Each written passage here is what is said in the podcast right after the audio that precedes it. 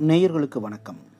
தமிழ் சிறுகதைகள் பாட்காஸ்டிங்கில் இன்று நாம் கேட்கவிருக்கும் சிறுகதை தக்கையின் மீது நான்கு கண்கள். எழுதியவர் சா. கந்தசாமி. சா. கந்தசாமி கசடதபர இதழின் மூலம் எழுத்துலகில் செயல்படத் தொடங்கியவர். ஆயிரத்தி தொள்ளாயிரத்தி அறுபத்தி எட்டில் வெளிவந்த இவரது சாயாவனம் என்னும் நாவல் மூலம் தமிழ் படைப்புலகில் அங்கீகாரம் பெற்றவர். சுமார் ஏழு நாவல்கள் இதுவரை எழுதியுள்ளார். சுமார் பத்துக்கும் மேற்பட்ட சிறுகதை தொகுதிகள் வெளிவந்துள்ளன. சுமார் நூறு சிறுகதைகளுக்கு மேல் எழுதியுள்ளார். அண்மை காலங்களில் குறும்படம் ஆவணப்படம் தொலைக்காட்சி தொடர்கள் ஆகியவற்றில் ஈடுபாட்டுடன் செயல்பட்டு வருகிறார். கீழத்தஞ்சை மாவட்டத்தின் வட்டார மொழியை தனது ஆக்கங்களில் வெளிப்படுத்தியுள்ளார். தக்கையின் மீது நான்கு கண்கள் என்னும் இவரது சிறுகதை தொகுதி மூலம் தமிழ் சிறுகதை வரலாற்றில் தமக்கென ஓர் இடத்தை உருவாக்கி கொண்டவர் சா. கந்தசாமி. நேயர்கள் இப்பொழுது கேட்கலாம் தக்கையின் மீது நான்கு கண்கள். சிறுகதை. மாணிக்கம் பெரிய விசிறி வலையை பறக்க விரித்து போட்டபடியே ராமுவை கூப்பிட்டார். ஒரு முறைக்கு இன்னொரு முறை அவர் குரல் உயர்ந்து கொண்டே வந்தது. நான்காவது தடவையாக எலே ராமு என்று அவர் குரல் பலமாக கேட்டபோது இப்பத்தான் வெளியே போனான் என்று அவர் மனைவி உள்ளே இருந்து பதிலளித்தாள். ராமு வெற்றிலை இடித்து தரும் நேரம் அது. இரண்டு மூன்று வருடமாக அவன்தான் வெற்றிலை இடித்து தருகிறான். அநேகமாக அதில் மாறுதல் ஏற்பட்டதில்லை. ஒரு நாள் தூண்டில் முள் தன் உள்ளங்கையை கிழித்து காயப்படுத்தியதும் மாணிக்கம் ராமுவின் சின்னஞ்சிறிய கையை பிடித்து வெற்றிலை இடிக்க கற்றுக் கொடுத்தார். அவனோ அவர் சொன்னதையெல்லாம் காதில் போட்டுக்கொள்ளாமல் கையை அழுத்தி பிடித்து வேகமாக வெற்றிலை இடித்தான். அப்படி இடிப்பது அவனுக்கு உற்சாகமாகவும் மகிழ்ச்சியாகவும் இருந்தது. மூன்றாம் நாள் உலக்கையை கையில் பிடிக்க முடியவில்லை. பெரிதாக இரண்டு குப்புளங்கள் கிளம்பிவிட்டன. அவனிடம் தன் பெரிய கையை அகல விரித்து காட்டி மாணிக்கம் கெக்க கெக்கவென்று சிரித்தார். தெரியுமா நாற்பத்தி ரெண்டாம் வயசுலேருந்து வெத்தலை அடிக்கிறேன். இன்னும் ஒரு கொப்பளம் வரல. ஆனால் உனக்கு ரெண்டே நாளில் நாலு கொப்பளம். இதுக்கு தான் சொல்கிறத கேட்கணுன்றது என்றபடி வெற்றிலை இடிப்பதில் உள்ள சூட்சமங்களை தாழ்ந்த துணியில் விவரித்தார். அவன் ஒவ்வொரு வார்த்தையையும் கவனமாக காதில் வாங்கி கொண்டான். ஆனால் ஒரு முறையும் அவர் சொன்னதை அவன் பின்பற்றுவதில்லை. அவனுக்கு ஒரு தனி குணம் முறித்து கொண்டு போவது. மாணிக்கம் தெற்கு துறையில் தூண்டில் போட்டால் அவனோ கிழக்கு துறைக்கு தூண்டிலை எடுத்துக்கொண்டு செல்வான். தாத்தாவிடமிருந்து பிரிந்து வந்த அன்றே அந்த இடத்தை கண்டுபிடித்தான். ஒரு பகல் பொழுது முழுவதும் சின்ன தூண்டிலை தாத்தா கூடவே போட்டு ஒரு மீனும் கிடைக்காமற் போகவே அவனுக்கு ஏமாற்றமாக இருந்தது. தாத்தாவை நோக்கி திரும்பினான். அவர் பார்வை தக்கையின் மீது இருந்தன. அந்த பக்கமாக போறேன் தாத்தா. என்று தன் அதிர்ஷ்டத்தை தேடி சென்றான். ஒற்றையடி பாதையிலே நடந்து ஆணைச்சரிவில் இறங்கி புன்னை மரத்தடியில் நின்று தூண்டிலை வீசினான். சற்று நேரம் தக்கை அசையவில்லை. போட்டது போலவே கிடந்தது. பிறகு மினுக் மினுக் என்று ஓர் அசைவு. சின்னஞ்சிறிய மீன் குஞ்சுகள் இரையை அரிக்கின்றன. தக்கை முன்னும் பின்னுமாக அசைந்தது. அவன் தக்கையை ஆழ்ந்து நோக்கினான். திடீரென்று நீரில் ஓர் அசைவு. அலை அலையாக நீர் வட்டமிட்டது. ஆனால் தக்கை அசைவற்று கிடந்தது. அவன் தூண்டிலை மேலே இழுத்து பார்த்தான். வெறும் முள் மட்டும் வந்தது. இரையை சிறிய மீன்கள் நுனி வாயால் அரித்து தின்றுவிட்டன. தூண்டிலை எடுத்துக்கொண்டு கரைக்கு சென்றான். பெரிய கொட்டாங்கச்சியிலிருந்து மண்ணை தள்ளி ஒரு மண்புழுவை எடுத்து கோர்த்து தூண்டிலை அள்ளி கொடியோரமாக வீசினான். இப்படி இடம் மாறும் பழக்கமெல்லாம் தாத்தாவிடம் கிடையாது. ஓரிடத்தில் தான் தூண்டில் போடுவார். மீன் கிடைத்தாலும் சரி கிடைக்காவிட்டாலும் சரி அவர் இடம் மாறாது. ஆனால் கையை நீட்டி தூண்டிலை சற்று தள்ளி போடுவார். தக்கையை மேலும் கீழுமாக தள்ளி நூலை கூட்டி குறைப்பார். வாயிலிருந்து ஒரு வார்த்தையும் வராது. குளத்தங்கரைக்கு வந்தவுடனே பேச்சு நின்றுவிடும். அமைதியாகவும் கம்பீரமாகவும் நின்று தூண்டிலை வீசுவார். ஒரு மீனும் கிடைக்காமல் போக மாட்டேன் என்ற உறுதியுடன் தக்கையை பார்த்தான். தக்கை குதித்து திடீரென்று மேலே எழும்பியது. அவன் முழு கவனமும் தூண்டிலில் விழுந்தது. கையை தளர்த்தி நூலை தாராளமாக விட்டான். சரசரவென்று தக்கை கண்ணுக்கு தெரியாமல் நீரில் அழுந்தியது. மேலும் மேலும் தண்ணீரில் இறங்கியது. மீன் வேகமாக இரையை விழுங்குகிறது என்பதை உணர்ந்து கொண்டான். இம்மாதிரி சந்தர்ப்பங்களில் தாத்தா எப்படி நடந்து கொள்வார் என்பது அவன் நினைவிற்கு வந்தது. மீசையை ஒரு விரலால் தள்ளி விட்டுக் கொள்வார். முகம் மலரும். நரையோடிய மீசை ஒரு பக்கமாக ஒதுங்க சிறு புன்சிரிப்பு ஒன்று வெளிப்படும். பதட்டம் இல்லாமலும் ஆர்ப்பாட்டமின்றியும் நேராக தூண்டிலை எழுப்பார். மீன் துடிதுடித்து மேலே வரும். அநேக சந்தர்ப்பங்களில் தலைக்கு மேலே வந்த மீன் ஆட்டத்தாலும் உழுப்பலாலும் தப்பித்து கொண்டு போவதுண்டு. ஒருமுறை தாத்தா தூண்டிலை தலைக்கு மேலாக இழுக்கும்போது கொஞ்சம் வெட்டி சொடுக்கி இழுங்க தாத்தா என்று கத்திவிட்டான். அவர் மெல்ல திரும்பி பார்த்தார். உதட்டில் சிரிப்பு தெரிந்தது. அவன் பின்னுக்கு நகர்ந்து மறைந்தான். மாணிக்கம் தூண்டிலை விரிப்பபடியே இழுத்தார். மேலே வந்த கொண்டை ஓர் உழுப்பு உழுப்பி துள்ளி தண்ணீரில் போய் விழுந்தது.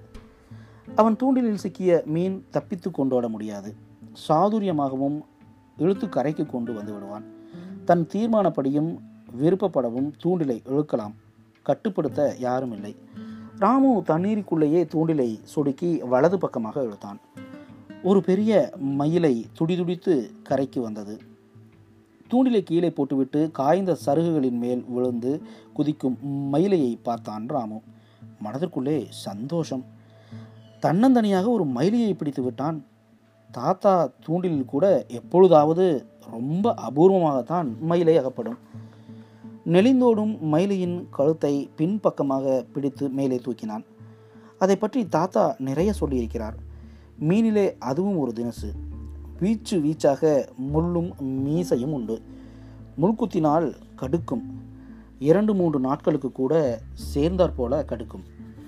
கோடையில் குளத்தில் இறங்கி மீன் பிடிக்கும்போது முதன்முறையாக மயிலை அவனை கொட்டியது. வழி தாழாமல் துடிதுடித்து போனான். அதிலிருந்து மயிலை மீது அவனுக்கு தனியான கவனம். அதே கவனத்தோடு மயிலையை பிடித்து தூண்டில் முல்லை பிடுங்கினான். நீதான் பிடிச்சியா? என்று கேட்டுக்கொண்டு தாத்தா அங்கே வந்தார். தாத்தாவின் கேள்விக்கு பதில் அளிக்கவில்லை. குனிந்தபடியே தன் வேலையை செய்து கொண்டிருந்தான். பெரிய தூண்டிக்காரனா நீ? மாணிக்கம் அவன் மீது கை வைத்தார். ராமு சற்றே நகர்ந்தான். தாத்தா மீது திடீரென்று அவனுக்கு கோபம் வந்தது. தன்னை அழிக்க பார்க்கிறார் என்று பயமும் கூடவே தோன்றியது. அவர் பிடியில் சிக்காமல் ஒதுங்கினான். அன்றையிலிருந்து அவன் தன்னிடமிருந்து பிரிந்து செல்வது மாதிரி மாணிக்கத்திற்கு தோன்றியது. இப்போது அந்நினைவு வந்ததுமே அவர் எரிச்சலுற்றார். இருக்கையை விட்டு விரைவாக எழுந்து வெற்றிலை பெட்டியை எடுத்துக்கொண்டு வந்து தென்னையில் உட்கார்ந்தார். எத்தனை வெற்றிலை போட்டு எவ்வளவு சுண்ணாம்பு வைத்து இடிப்பது என்பதெல்லாம் மறந்து போய்விட்டது. வெற்றிலை பெட்டியை ஒரு பக்கமாக தள்ளி வைத்துவிட்டு தெருவுக்கும் வீட்டுக்குமாக நடந்து கொண்டிருந்தார். சற்றுக்கெல்லாம் ராமு அவசர அவசரமாக ஓடி வந்தான். மாணிக்கம் நிதானமாக அவனை ஏறிட்டு பார்த்தார். முற்றத்திற்கு ஓடி கையை அளவி கொண்டு வந்து வெற்றிலை இடிக்க ஆரம்பித்தான். இடித்த வெற்றிலையை வாங்கி வாயில் திணித்து கொண்டு செத்த முன்ன எங்கே போயிருந்த? என்று கேட்டார் மாணிக்கம். அந்த பெரிய மீன். கெக்க கெக்கவென்று பெரும் சிரிப்பு வெளிப்பட்டது. அவன் ஆச்சரியத்தோடு தாத்தாவை பார்த்தான். அதை பிடிக்க புறப்பட்டுட்டியோ? அவர் குரல் உயர்ந்தது. அதை உன்னாலையும் பிடிக்க முடியாது உங்கள் அப்பனாலையும் பிடிக்க முடியாது. ராமு தற்பெருமை அடிக்கும் தாத்தாவை ஓரக்கண்ணால் பார்த்தான். அவன் கொடுத்த வெற்றிலையை வாங்கி அடக்கி கொண்டு பெரிய கயிற்று தூண்டலுடன் குளத்தை நோக்கி சென்றார். அந்த தூண்டிலை ஒரு மீனும் அறுத்ததில்லை. அநேகமாக மீனால் அறுக்க முடியாத தூண்டில் அது. ராமுவும் கூட சென்றான். கயிற்று தூண்டிலை வீசிய சற்று நேரத்திற்கெல்லாம் தக்கை சர் என்று அழுந்தியது. கீழே சென்ற வாக்கில் மேலே வந்தது. எம்பி குதித்து ஆடியது. ராமு கயிற்றை பிடித்து இழுத்தான். ஏதோ ஒன்று வெடுக்கென்று உள்ளுக்குள் இழுத்தது. பெரிய மீன் இரையை தின்ன ஆரம்பித்து விட்டது தெரிந்தது. அவன் விரைந்தோடி சென்று தாத்தாவை அழைத்து கொண்டு வந்தான். அதுக்குள்ள அம்புட்டுக்குச்சா? என்று வந்த மாணிக்கம் புன்னை மரத்தில் கட்டியிருந்த கயிற்றை அவிழ்த்து பிடித்து தக்கையை நோட்டமிட்டார். பெரிய தக்கை பொய்க்கால் குதிரை மாதிரி ஆட்டம் போட்டது. இன்னும் மீன் இரையை விழுங்கவில்லை என்று அவருக்கு தோன்றியது. கயிற்றை தளரவிட்டார். குதியாட்டம் போட்டுக்கொண்டிருந்த தக்கை குறுக்காகவும் கீழே அமுங்கியது. இரையை உள்ளுக்குள் இழுத்து கொண்டு போய் மீன் விழுங்குகிறது. கை விரைவாக கயிற்றை இழுத்து பிடித்தது. மீன் வெடுக்கென்று இழுத்தது. அனுமானம் சரி. தூண்டில் முள் தொண்டையிலே குத்தி கொள்வதற்கு நூலை தளரவிட்டு மீன் ஆர்ப்பாட்டத்தை துவக்குவதற்கு முன்னே இழுத்து போட வேண்டும் என்று தீர்மானித்து கொண்டார் மாணிக்கம். அவர் கண்கள் வசதியான இடத்தை தேடின. புன்னை மரச்சரிவில் நின்று கயிற்றை விர் விர் என்று இழுத்தார். இரண்டு பாகம் தடையின்றி வந்த மீன் உள்ளுக்குள்ளிருந்து வாளால் தண்ணீரை படார் என்று அடித்தது. மாணிக்கம் கயிற்றை தளரவிட்டு முழு பலத்தோடு இழுத்தார். மேலே வந்த மீன் திடீரென்று தாவி குதித்தது. தண்ணீரை கலக்கியது. கயிறு அருந்து போக மாணிக்கம் சறுக்கிக் கொண்டே குளத்தில் போய் விழுந்தார். ராமு ஓடி வந்து தாத்தாவை தூக்கினான். கணுக்காலுக்கு கீழே இருந்து வழிந்த ரத்தத்தை துடைத்து விட்டான். மீன் தப்பிச்சிடுச்சா தாத்தா? செத்த பொறுத்திருந்தா பிடிச்சிருக்கலாம் தாத்தா. மாணிக்கம் முட்டியை தடவி விட்டு கொண்டே அவனை பார்த்தார். அவனுடைய கழுத்தை திருகி வீசி எறிய வேண்டும் போல ஒரு உணர்ச்சி ஏற்பட்டது. எதுக்காக இங்கே நிற்கிற? என்று உரிமினார் அவர் குரல் திடீரென்று உயர்ந்தது. அவன் சற்று ஒதுங்கி தாத்தாவை கடைக்கண்ணால் பார்த்தான். மாணிக்கம் கரைக்கு வந்தார். அவர் மனம் முறிந்து விட்டது. குளத்தை ஒரு சுற்று சுற்றிவிட்டு இருட்டிய பின்னால் வீட்டிற்கு சென்றார். ராமு சின்ன திண்ணையில் தூங்கிக் கொண்டிருந்தான். ஆழ்ந்த நிம்மதியான மூச்சு வந்தது அவருக்கு. பெரிய மாடத்திலிருந்து அரிக்கேன் விளக்கை எடுத்து சாம்பல் போட்டு பளபளக்க துளக்கி துடைத்தார். நிறைய மண்ணெண்ணெயை ஊட்டினார். சாப்பிட்டு விட்டு ஈட்டியும் விளக்குமாக குளத்தை நோக்கி நடந்தார் மாணிக்கம். தேய்பிறை நிலவு. நேரம் செல்ல செல்ல நிலவு ஒளி கூடிக்கொண்டு வந்தது. குளத்தில் ஒரு விரால் தன் குஞ்சுகளை அழைத்து கொண்டு பவனி வந்தது. பெரிய விரால். அநேகமாக நான்கைந்து ரூபாய் தேரும். அதே மாதிரி இன்னொரு விரால் கீழே வரலாம். இன்னொரு சந்தர்ப்பமாக இருந்தால் மாணிக்கம் இரண்டில் ஒன்றை வேட்டையாடியிருப்பார். இப்பொழுது அவர் லட்சியம் விரால் அல்ல தண்ணீரை அலங்க மலங்க அடிக்கும் வாளை. ஆற்றிலிருந்து புதிதாக குளத்திற்கு வந்திருக்கும் வாளை அதுதான் குறி. குளத்தில் ஏற்படும் ஒவ்வொரு சலசலப்பையும் உன்னிப்பாக கவனித்தபடி குளத்தை சுற்றி வந்தார். நாவற்பழங்கள் விழும் சப்தத்தை தவிர வேறு ஓசை இல்லை. குளம் நிசப்தமாக இருந்தது. அநேகமாக மீன் வந்த வழியே திரும்பிச் சென்று விட்டதோ என்ற எண்ணமும் தோன்றியது. விளக்கை சற்றே பெரிதாக்கி எட்டிய வரையில் குளத்தை ஊடுருவி நோக்கினார். தெற்கு முனையை தாண்டும்போது வாழை கண்ணில் பட்டது. வேகமாக வாளை சுழற்றி ஒரு கெண்டை கூட்டத்தை சாடியது. மாணிக்கம் நின்றார். அவர் பார்வை இறந்த கெண்டைகளை விழுங்கும் வாளை மீது தீர்க்கமாக விழுந்தது. சற்று நேரம் இங்கேயே வாழை இருக்கும். இப்பொழுதுதான் வேட்டையை துவங்கி இருக்கிறது பசியார வேட்டையை முடித்துக்கொண்டு புறப்படுவதற்கு நேரமாகலாம். அவர் வசதியான இடத்தை தேடி பிடித்தார் விளக்கு பெரிதாகி வெளிச்சத்தை உமிழ்ந்தது. நிலவும் பளிச்சென்று இருந்தது. சரியான நேரம். வாழை இரையை அவசரமின்றி விழுங்கி கொண்டிருக்கிறது. இரண்டடி முன்னே சென்று ஈட்டியை மேலே உயர்த்தினார். நீரில் ஒரு சுழிப்பு. எங்கிருந்தோ ஒரு பெரிய கெண்டை குறுக்காக எழும்பி பாய்ந்தது. ஈட்டி அதன் செதில்களை பீத்து கொண்டு சென்றது. எல்லாம் ஒரே நிமிஷத்தில் வீணாகிவிட்டது. அவர் நினைத்தது மாதிரி ஒன்றும் நடக்கவில்லை. குளத்தில் இறங்கி ஈட்டியை தேடி எடுத்துக்கொண்டு கரைக்கு வந்தார். மீன் கலவரமுட்டு விட்டது அதனுடைய ஆர்ப்பாட்டத்தையும் குதூகலம் நிறைந்த விளையாட்டையும் காணோம். மாணிக்கம் கால்கள் சோர்வர கரையோரமாக சுற்றி வந்தார். மீன் குளத்தில் இருப்பதற்கான ஒரு தடயமும் கிடைக்கவில்லை. சலிப்பும் சோர்வும் மிகுந்தன. கோழி கூவும் நேரத்தில் விளக்கும் ஈட்டியுமாக தள்ளாடி கொண்டே வீட்டுக்கு சென்றார் மாணிக்கம். அடுத்த நாள் வெகு நேரம் வரையில் அவரால் ஒன்றும் செய்ய முடியவில்லை. பலவீனமுற்று போனார். மனத்தில் ஏக்கமும் கவலையும் நிறைந்தது. மீனை பற்றி ஆத்திரம் நிறைந்த உணர்ச்சி திடீரென்று தோன்றியது. அந்த கணத்திலேயே எழுந்து உட்கார்ந்தார். ஒன்று நான் இல்லை அது. ரெண்டு பேருக்கும் இடையே இருக்கிற கணக்கை தீர்த்து கொள்ளணும். பரன் மீது ஏறி இரண்டு ஆண்டுகளுக்கு முன்னே கட்டி போட்ட தூண்டிலை எடுத்துக்கொண்டு குளத்திற்கு சென்றார்.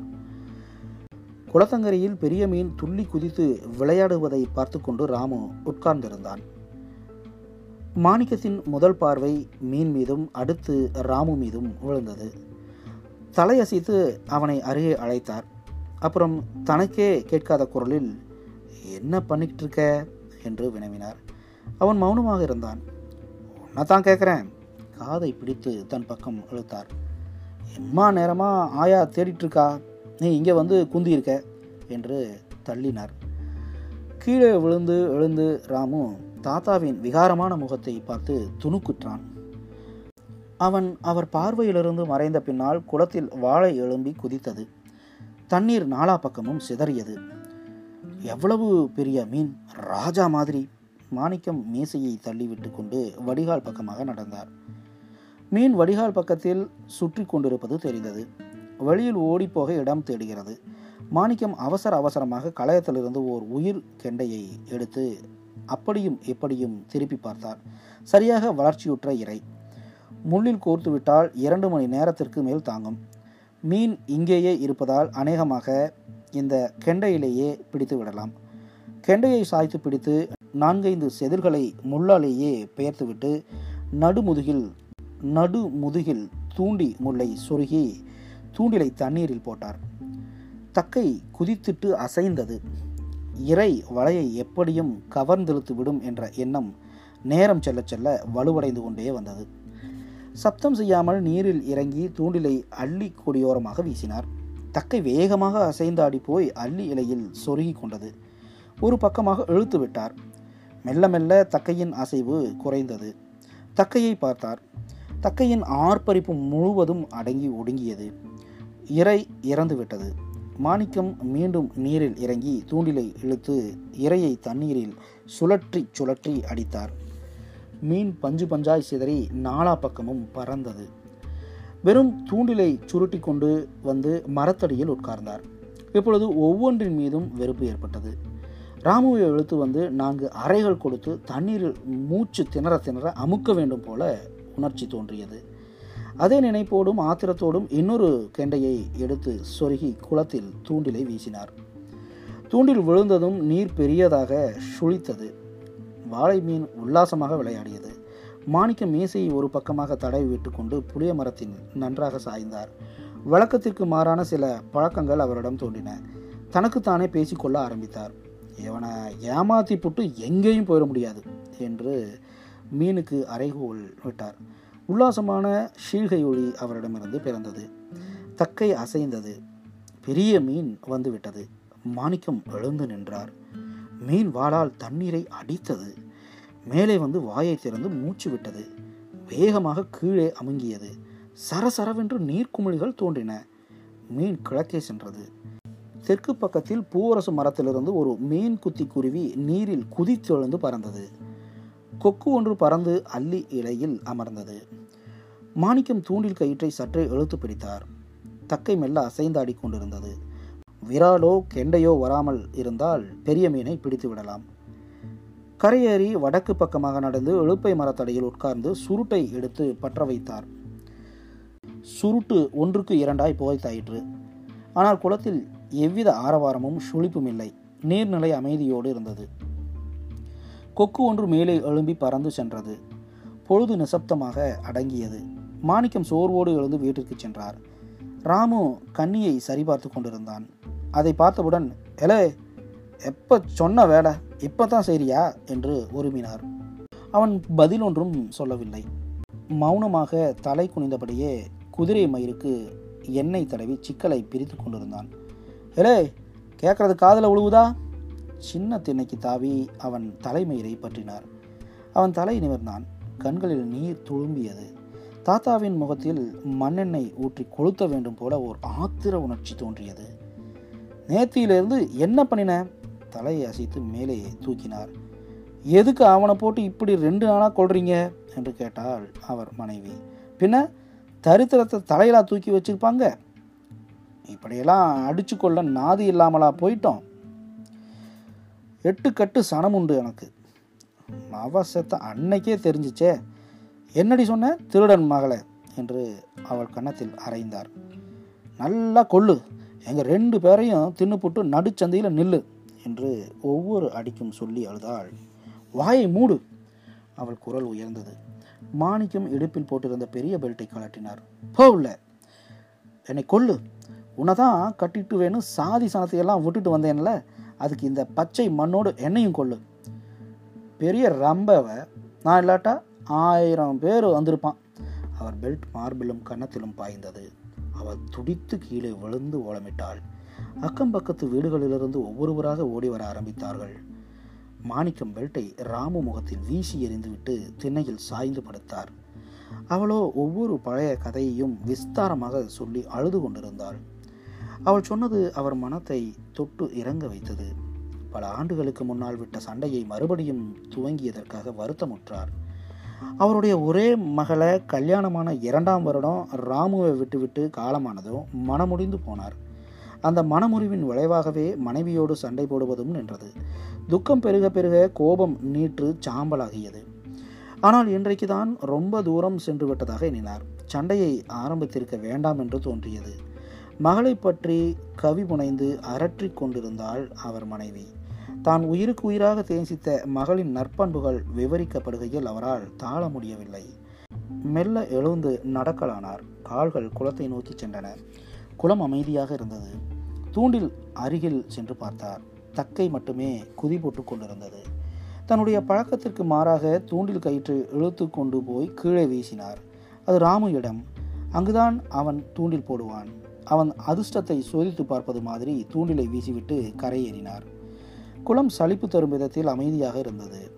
ஷீழ்கையை அடித்துக்கொண்டு கொன்னை மரத்தடியில் அமர்ந்தார் மாணிக்கம். களைப்பும் சோர்வும் மிகுந்தன. சாப்பிட வேண்டும் போல தோன்றியது. என்று என்று உரிமிக்கொண்டே மரத்தடியில் சற்றே சாய்ந்தார். சற்றைக்கெல்லாம் ஆழ்ந்த குரட்டையொலி கேட்டது. கண் விழித்த போது மணி பத்துக்கு மேலாகி விட்டது சந்திர ஒளி குளத்தில் மெல்ல பரவி கொண்டிருந்தது. மாணிக்கம் வேகமாக சென்று தூண்டிலை பார்த்தார். குதித்தாடும் தக்கையை காணோம். கோரையை பிடித்து குளத்தில் இறக்கி தூண்டிலை இழுத்தார்.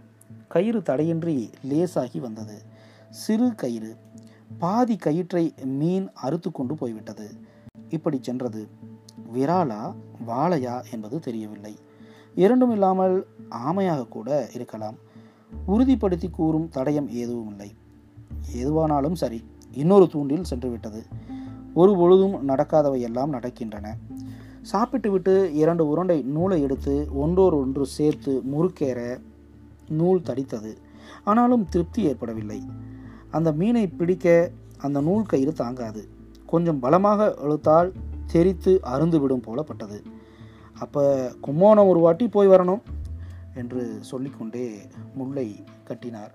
கட்டியதுமே கயிறு தாழுமா என்ற ஐயம் வந்தது. கடைசி பகுதியை இரு கயிறிலும் சுற்றி கொண்டு ஒரு வெட்டு வெட்டி பா இழுத்தார். கயிறு பட்டென்று தெரித்தது. சை என்று எரிச்சலோடு விளக்கை ஊதி அணைத்துவிட்டு படுத்தார். முன்னிரவு தூண்டிலை வீசியதும் வாளை மாட்டிக்கொள்கிறது. கயிற்றை பரபரவென்று இழுக்கிறார். தடங்களின்றி மீன் வந்து கொண்டிருக்கிறது. ஒரே ஆனந்தம். கரைக்கு வந்த மீன் தண்ணீருக்குள் தாவி குதிக்கிறது. மாணிக்கம் எம்பி மீன் மீது உட்கார்ந்து கொள்கிறார். கீழே கீழே என்று பாதாளத்திற்கு மீன் செல்கிறது. மூச்சு திணறுகிறது தாழ முடியவில்லை. ஹா! என்று அலறுகிறார். எல்லாம் கனவு என்றதும் மனத்தில் திருப்தி உண்டாகிறது. அப்புறம் படுக்க முடியவில்லை. தலையணையை சுவரில் சாத்தி அதில் சாய்ந்து கொண்டு சுருட்டு புகைத்தார். கோழிகள் கூவின வாங்க அந்த வாண்டு என்ன கொண்டாந்திருக்குன்னு வந்து பாருங்க என்று அவரின் இரண்டு கைகளையும் பிடித்து கொள்ளைக்கு அழைத்து கொண்டு ஓடினாள் அவருடைய மனைவி. கிணற்றடியில் சேரும் நீரும் சொட்ட சொட்ட ராமு நின்று கொண்டிருந்தான்.